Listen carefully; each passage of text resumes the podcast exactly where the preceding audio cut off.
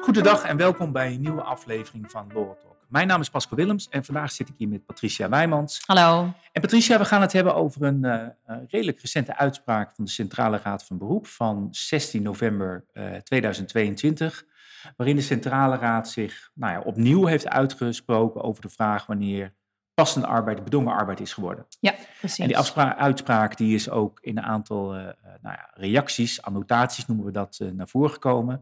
En het leek ons wel zinvol, omdat we in onze praktijk daar best wel wat vragen over krijgen. Van wanneer is die bedongen arbeid nou gewijzigd? Hè? De passende ja, arbeid de bedongen arbeid geworden. Uh, wanneer is het nou? En dit leek ons een goede uitspraak om daar opnieuw even bij stil te staan. Ja, ja, klopt. Wij krijgen in de praktijk veel vragen, vooral na 104 weken. Uh, met ja, wat gaan we nou doen met die arbeidsovereenkomst? Gaan we, dat, uh, gaan we, kiezen we voor nieuw bedongen arbeid of gaan we verder met reïntegreren?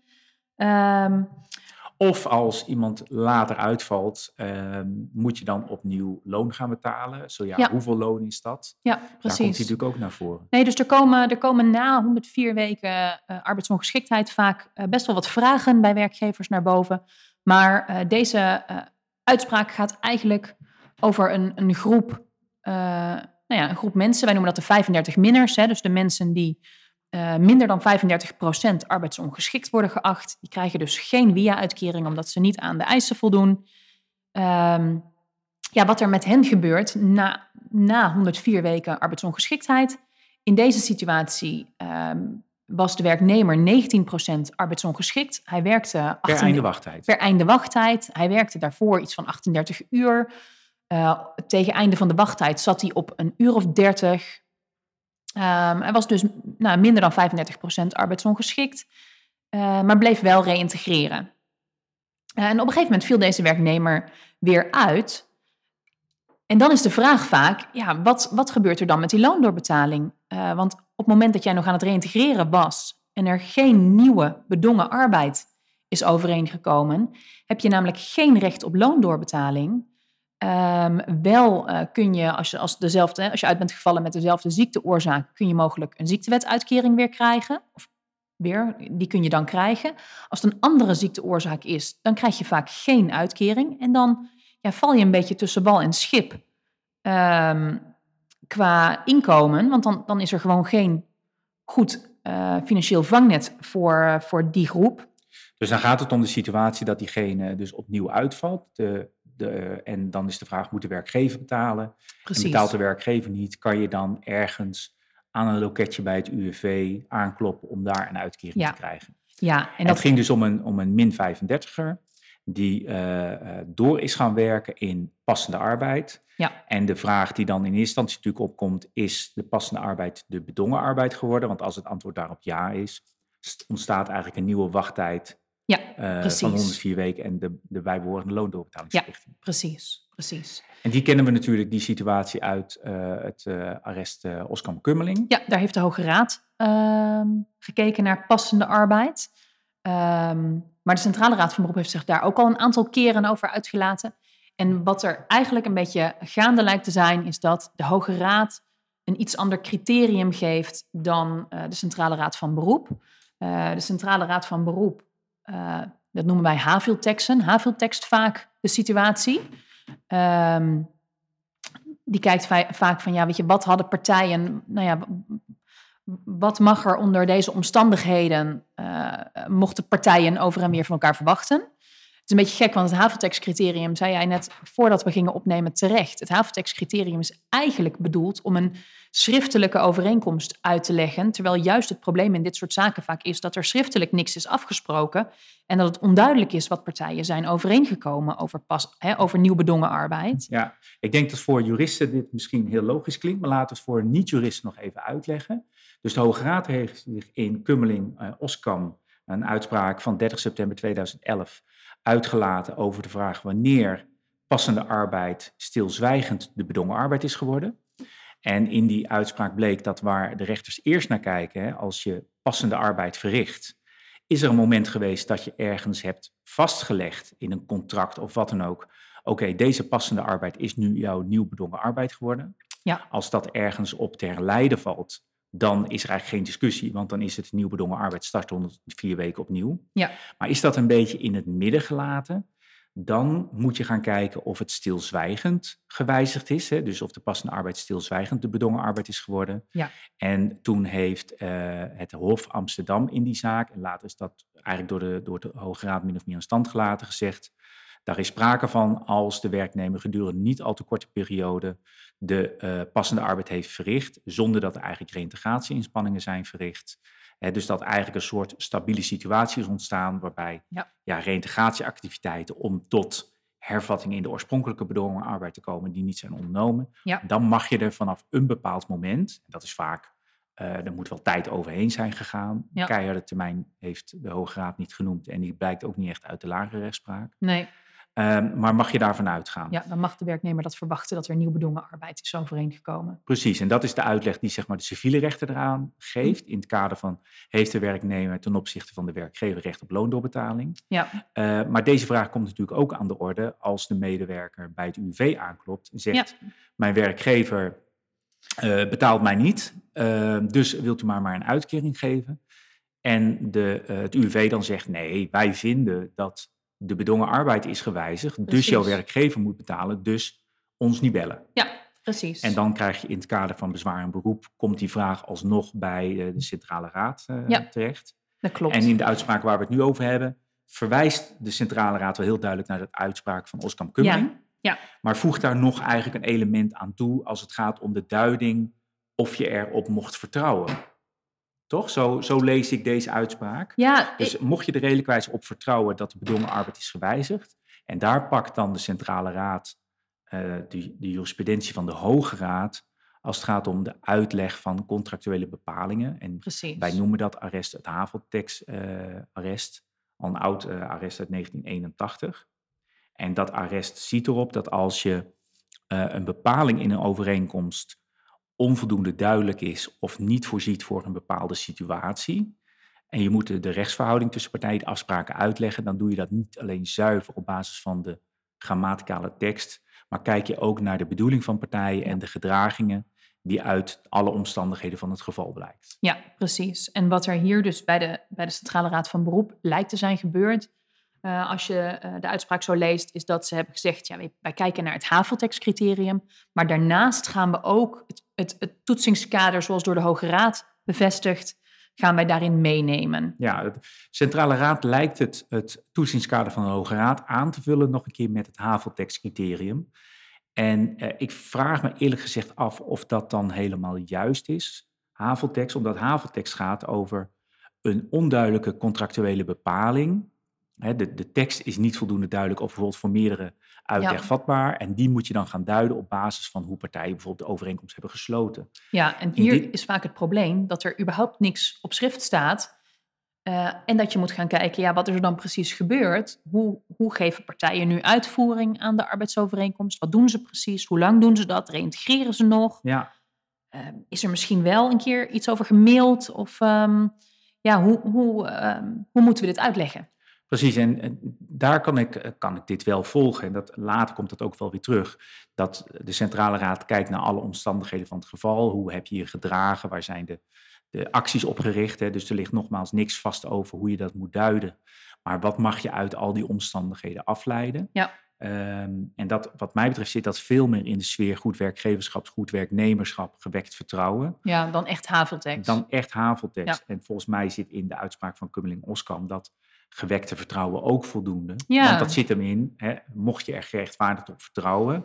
En dat gerechtvaardigd vertrouwen vanuit de verklaring van de werkgever, dus de wil en verklaring van de, werkgever, ja. zit hem heel erg in van oké, wat is je reïntegratiedoel geweest? Ja, precies. En in deze situatie, even om concreet terug te komen op de casus hier. In deze situatie ehm, werkte de werknemer dus per einde wachttijd eh, rond de 30 uur of zo. Is toen nog wel verder gegaan met reïntegreren. Maar op enig moment heeft die werknemer gezegd... joh, weet je, eigenlijk is het wel goed zo. Ik, ik wil eigenlijk niet meer opbouwen naar 38 uur. Ik wil wel iets minder uren gaan werken. Dan kan ik ook nog wat leuke dingen doen met mijn gezin. Ehm, dus de, de, de taken die waren iets aangepast. Hij verrichtte nog wel grotendeels werk in zijn eigen functie, maar de taken waren voor hem iets aangepast. En hij ging dan wat minder uren werken. Uh, dat hebben ze ook neergelegd in een mutatieformulier. Alleen omdat er bij dat, in dat mutatieformulier stonden kennelijk ook nog wat wijzigingen van andere arbeidsvoorwaarden. En daar was de werknemer het niet mee eens. Dus um, in dat mutatieformulier heeft de werkgever een soort van een aanbod gedaan om de arbeidsovereenkomst of de, de bedongen arbeid te wijzigen. De werknemer heeft dat niet geaccepteerd vanwege die secundaire arbeidsvoorwaarden. Dus de stelling van de werkgever was ook, joh, wij hebben wel een aanbod gedaan, maar werknemer heeft het niet aanvaard. Dus geen nieuw bedongen arbeid.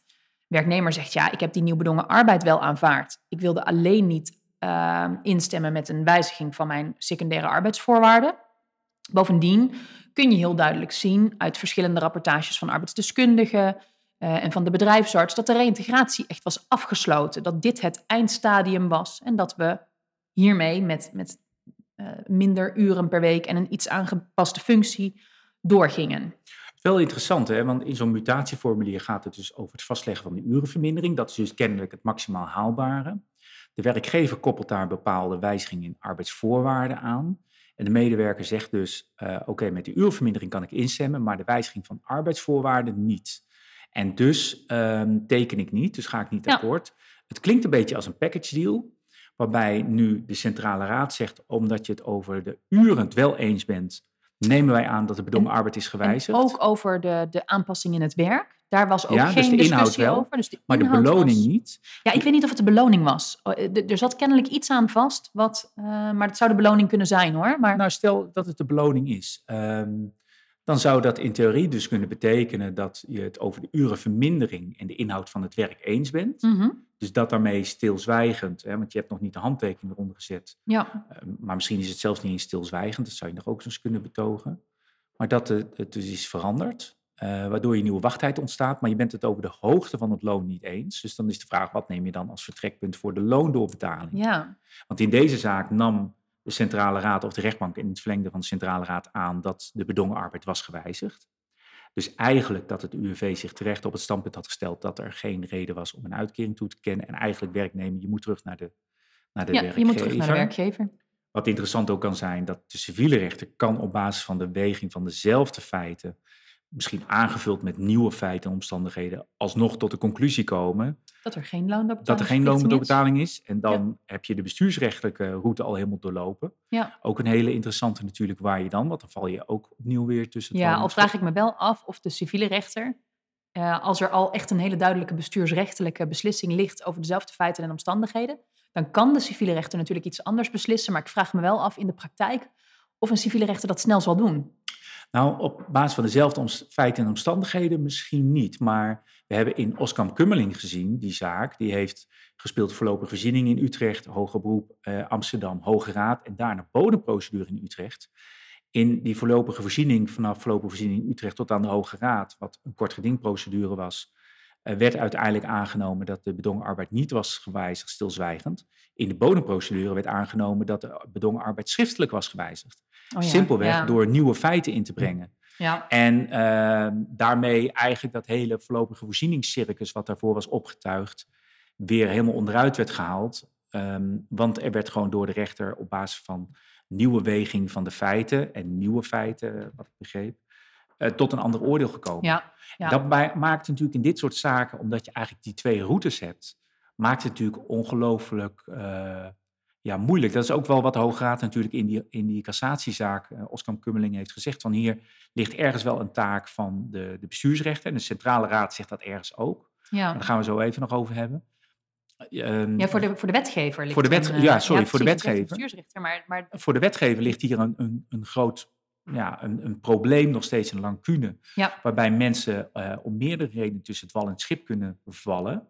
En dat zou eigenlijk wel opgelost moeten worden. Het kan eigenlijk niet zo zijn dat je daar het slachtoffer wordt van twee verschillende beoordelingsmethoden. Uh, ja. uh, of nou, compleet verschillend misschien niet, maar wel afwijkend. Ja. Je zou eigenlijk één portal moeten hebben wat je doorloopt en waar je dan weet waar je aan toe bent. Ja, precies. En ook niet het, weet je, het risico, het, het hele, de hele via en dergelijke is natuurlijk op gericht ook om de arbeidsparticipatie van mensen zo groot mogelijk te laten zijn. Ja. Terwijl in, ja, in het huidige stelsel, de 35 minners die juist proberen om nog te werken, gewoon best een aanzienlijk risico lopen om tussen wal en schip te belanden en dus eh, zowel in de uitkeringssfeer bot te vangen als bij de werkgever.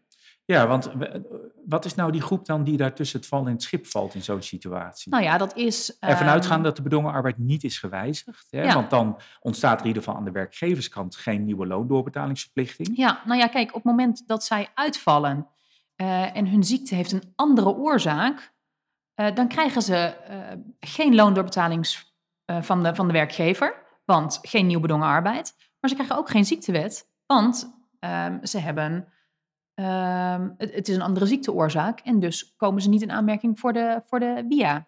Eh, maar ze kunnen ook niet geen aanspraak maken op een ziektewetuitkering via de no-risk, want ze zijn bij hun oude werkgever gebleven. En ook geen WW. En ook geen WW, want ze voldoen niet. eh, ze zijn niet beschikbaar voor de arbeidsmarkt. Ja. Dus die vallen echt terug. Ehm, die moeten echt richting bijstandswet gaan, eh, gaan kijken dan. Ja. En dat is natuurlijk wel een uitkering van een heel andere orde.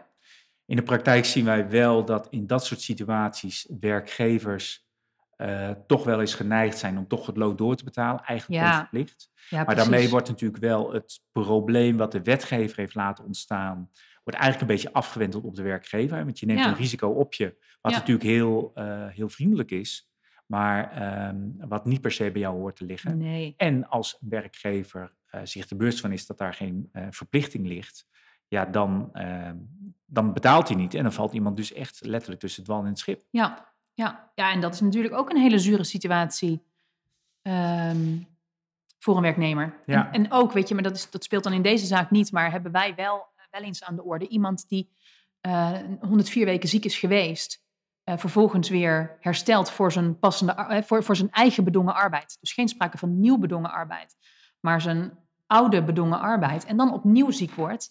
Ja, krijgt die dan eh, met met een andere ziekteoorzaak, eh, ja, heeft die dan recht op loon of niet? Ja, Ja, daar zijn ook discussies over. nou ja, inderdaad. Het, eh, laatst hadden we het ook op kantoor erover, hè, omdat er zo'n zo'n zaak bij ons speelt.